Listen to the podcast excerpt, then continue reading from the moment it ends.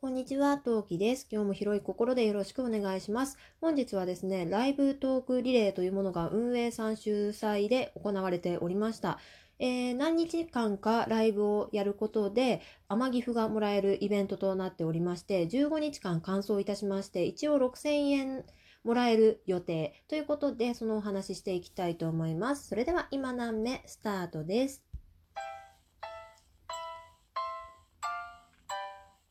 何名この番組は戦闘不能日常系ママトーカーの陶器が日々奮闘しながらお送りいたします。というわけで皆さん、こんにちは、陶器です。えー、トーカーの皆様におかれましては、ね、ライブトークリレーにチャレンジされた方は特にお疲れ様でした。2週間ね、走り切れたでしょうか私はギリギリ走り切れました。うん、まあでも最後のね、最後の、うん、一番最後の保険の手前14、15に関してはちょっとずるだったかなって思わなくもない。えー、私やっぱり子供がおりますもので、下の子のご機嫌見たり、上の子がやっぱいないタイミングでとか寝ているタイミングでってなると、どうしても夜収録とかね、配信、収録配信じゃないね、夜ね、ライブやることが、まあ、今回も1回か2回か3回か4回ぐらいあったかなって思うんですけれど、うん、私の手法としては1時間やるではなくって、まあ、11時半ぐらいから始めて、まあ、12時日付が変わったら1回切り上げてもう1回つなげ直して日付が変わったからもう1回やるみたいな感じのね構えでやらせてもらうとだいたい1回の起床の時間で2つやれるっていう方法をたまに使ってましたし多分これからもこういったイベントがあった際にはそういった手法を使いたいなというふうには思っていますが、果たしてこれがちょっと成功法なのかって言われると微妙なとこですね。ね。さて、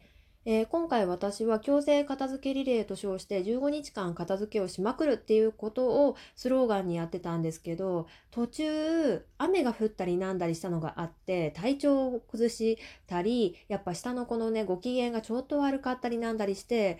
うん、5日分、5日分ちょっとね、片付けが進まなかったですね。ちなみにこの2週間の間で大きく変わった出来事っていうのが一つあるんですよ。何かっていうと、下のこのハイハイがスピードが速くなってしまったこと。これによって何が起きるかっていうと、まあ、子持ちの方は大体想像がつくと思うんですけど、移動範囲が広がる。移動範囲が広がると何が起きるか。上の子がいるお母さんたちはね、なおのこと、まあ、大体想像がつかれるかなって思うんですけど、おもちゃね。ていうかね、おもちゃをはじめ細かいものを口に入れてしまう範囲が広がってしまうんですね。今まではゴローンとしてたりさ、そのハイハイに行くまでのスピードが鈍足だったから、あの、ああ、来る前に今のうちに片付けるんだとかってことができたんですけど、まあ大人の一歩並みのスピードとはいかないけど、でもまあそれぐらいのスピードでやってくるものなので、もうね、片付けがさ、端から片付けててもさ、あの、端から片、片付けたところをまた散らかすやつがいるんだよね。で、ずっとさ、それをさ、追っかけっこのごとく、もういたちごっことはまさにこのことみたいな感じで、トカゲの尻尾切りのごとく、もうずっとぐるぐるぐるぐるぐるぐる片付けまくってたりなんだりしたりして、もう一息つくとさ、もうお迎えの時間だったりするわけよ。ね。というわけで、今回私、購入したものがあります。こちら。ベビーサークル購入しました。まあ、購入しましたってもまだ届いてないんだけど、ポチりました。はい。ベビーサークルって何ぞやってとこなんですけど、すごく言い方を悪く言うと、赤ちゃん用の檻ですね。を購入しました。で、これね、本当はもっと早く買う予定だったんですよ。なんですけど、赤ちゃん本舗に行ったんですね。もう、もう店名出しちゃうけど、赤ちゃん本舗に行ったんですよ。で、もう買うつもり満々ぐらいの気持ちで行ったのね。パパもいたし、車もあるし、みたいな状況で行ったんだけど、いざ買おうと思ってた、あ、気に入ったっていうベビーサークルがなんとね、ボール100個プレゼント、こちらをお付けしますみたいな感じで書いてあって、それがさ、店員さんに一応いらないって言ったんだよ。いらない、これいらないんだけど、これだけで売ってもらえませんかね？みたいなことも、一応その場で交渉もしたんだけど、その店員さんが、の対応の問題だったのか、本当なのかはわからないんだけど、いや、こちらはお付けすることになっておりますので、って言われて、どうしてもそのボール100個いらない100個、これ、今さ、今言った通り、片付けがままならない？で、い、いつ私が目を離した瞬間に細かいもの等々を食べてしまうかわからないから欲しいベビーサークルなのにもかかわらずね余計に散らかるものが増えるじゃねえかっていう問題を含んでるアイテムを増やしたくないわけよ私からすると。だからまあいっかボールが100個つくならいやこれはやめようって言ってやめてで本当に昨日の夜ぐらいかなベビーサークルを Amazon さんでポチりました。うん、なので、えー、私がね稼いだ、稼いだ、ゴールデンウィークのトークリレーのお金と、今回の走り切った、2週間分走り切った天岐阜のポイントは、まあ、あの、実際は使ってないっていうか、まあ、まだね、あの、そこで生産されるわけではないんだけど、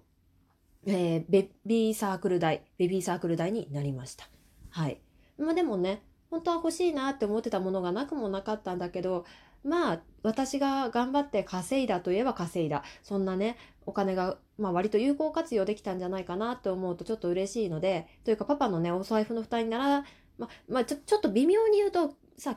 1万ちょっとしたから、まあ、微妙に2 3 0 0 0円は出るにしても格安で買えたって思えたらねいいものだからうん。まあ全然後悔なく使えるなっていう道筋できたなっていうふうに思いますね。よかったよかったって感じです。本当はピンマイクが欲しいなとかさ、ちょっとさ、収録機材買っちゃおうかななんて思ってたんですけどね、うん、無理でしたね。はい。それよりもね、子供の安全の方が最優先でございます。しょうがないですね、これに限ってはね。さて、話をちょっと戻します。で、強制お片付けライブということで、私は15日間片付けをしまくっていたんですけど、結局片付けができたのは10日間だけで、えー、何を片付けたか、どんなもの捨てたかっていう、おおよその話については、まあ、大体もう収録配信の方でしてるかなっていうふうに思います。まあこれ、配信、ライブか、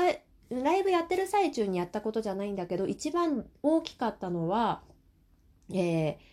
と、自分のクローゼットを片付けたのがやっぱ大きかったなっていうふうに思います。40リットルのゴミ袋2つ分のね、ものをね、処分しましたからね、やっぱそこがすっきりしましたね。で、他にも、まあ他にもね、いろんなとこ片付けたんですけど、やっぱ5日間片付けきれなかったうん、やることができなかった。まあこれはさ、まあ、自分の体調とかさ、まあ、子供の様子の問題だから、まあ、私のね、あのラジオトークでのモチベーションというかスローガンとして無理なく細く長くっていうのがねあの目標というかね掲げてるものなのでまあ無理をしないってとこでまあやめよう今日は、うん、今日はお休みっていうので何回かお休みをさせてもらったけどなので私は勝手に延長戦をさせていただきたいと思いますまあ具体的な日にちは申し上げられないんですがでベビーサークルがやってきたらそうベビーサークルがやってきたらこれをやろうと思ってるんですね延長戦を。で、えー、ね、僭越ながら私なんかに、あの、延長チケットを何枚かいただくことができまして、くださった皆さん、本当に本当にありがとうございます。なので、えー、その際に片付けをしながら、その子供がご機嫌だったら、まあ1時間、その、まあ大体30分かな、まあ様子見ながらなので30分き区切りかもしれないけど、ラジオ配信じゃないライブ配信、ライブ配信しながらお片付けやりたいなっていうふうに思います。やりたい箇所としてはそうですね、キッチンワゴンが私の左隣にあるんですけど、まずキッチンワゴンをやりたい。あと、子供の衣類の方ももうちょっと手を加えたい。私の使っているスチールラックがあるんですけど、そちらそちらもやりたいし、えー、布団が入っている、えー、布団を主に入れてるクローゼットがあるんですけど、ここもね、ちょっと大改造したいんですね。っていうのは、そのベビーラックが来るにあたって、やっぱ布団がね、出しっぱだとちょっと邪魔なのよね。でもさ、天気が悪かったらさ、干せないじゃん。うん、とかそれをその辺をもろもろ考えるとちょっと一回魔改造してで畳んだ布団はちゃんとクローゼットに入れられるような環境の方がいいだろうなって思っていてでそのための魔改造もしたいなっていうふうに思ってます。まあ、これが全部で5日 ,5 日間でできるかどうかってとこは定かじゃないんですけどまあこれをこれらをやっていきたいなっていうふうには思ってますね。うん、でそう私のクローゼットをねその物をものすごく処分した時にですね2つのアイテムがというかまあアイテムとしては1個なんだけど2つねあの空になったものがあるんですよっていうのが引き出し。この引き出しもともとは私がコスプレ時代にあの捨てられなかった残ってしまったリボンとか歯切れとかを入れていた引き出しだったんですけどこの2つを丸々開けたんですね。これはねあえて開けました。最初からもうそのクローゼットを片付けるっていうのを決めてからもう最初からこの中身は全部、えー、見直しているものといらないものできれば中身を半分ぐらいにすると思ってやってたんですけど、まあ、無事2つ見事丸々開きましてでこの2つね自分のスチールラックの収納で使おうと思ってたんですけどもっとねいい使い道を思いつきましてでこれが何どんな使い道か次の人生何かっていうと子供の勉強道具なんですね。まあ勉強って言ってもさそんなさ大したことじゃないんだけど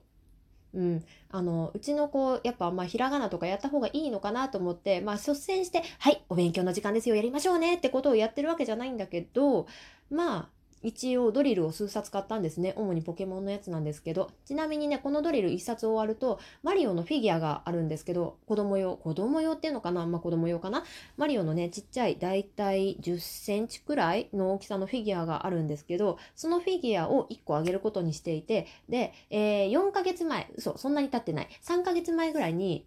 えー、テレサのテレサってマリオに出てくるお化けね、のフィギュアを買ったんですけど、全然ね、一冊も終わんないからあげらんないんだよね。そう、ずっとね、冷蔵庫の上にいる。うん。そう、テレサくん。で、そのテレ、テレサあげたいんだけどあげらんないんだけど、多分ね、その、ドリルとかの存在を忘れているし、その下の子があの噛みつかないようにっていうかしゃぶったりしないようにっていうので絵本に紛らわせちゃってるから本人が忘れてる取り出しづらいんですよねおそらく。なので、えー、これをこの引き出し使ってその子供用のその上の子用のね勉強アイテム入れようかな入れてあげようかなっていうふうに思います最近ねうちの子なぜかあの塗り絵っていうかお絵描きブームなんですよだから常にテーブルの上に色鉛筆がクーピーみたいなやつ100均のやつねが散らばっていて、これも大変にね、私的に言うと不快なんですよね。だけどさ、子供に片付けてって言ってもさ、まあ片付けずに幼稚園行ったりするわけよ。それにそのクーピーがもともと入ってた箱があるんだけど、その箱にもね、ちょっと折れてきちゃったりちっちゃくなったりしたりして、入りにくそうなんで、これも改造したいなっていうふうに思っています。というわけで、また私がライブやっている折には遊びに来てくださると嬉しいです。聞いてくださってありがとうございました。次回配信でまたお会いしましょう。フォローもよろしくお願いします。またね。何名？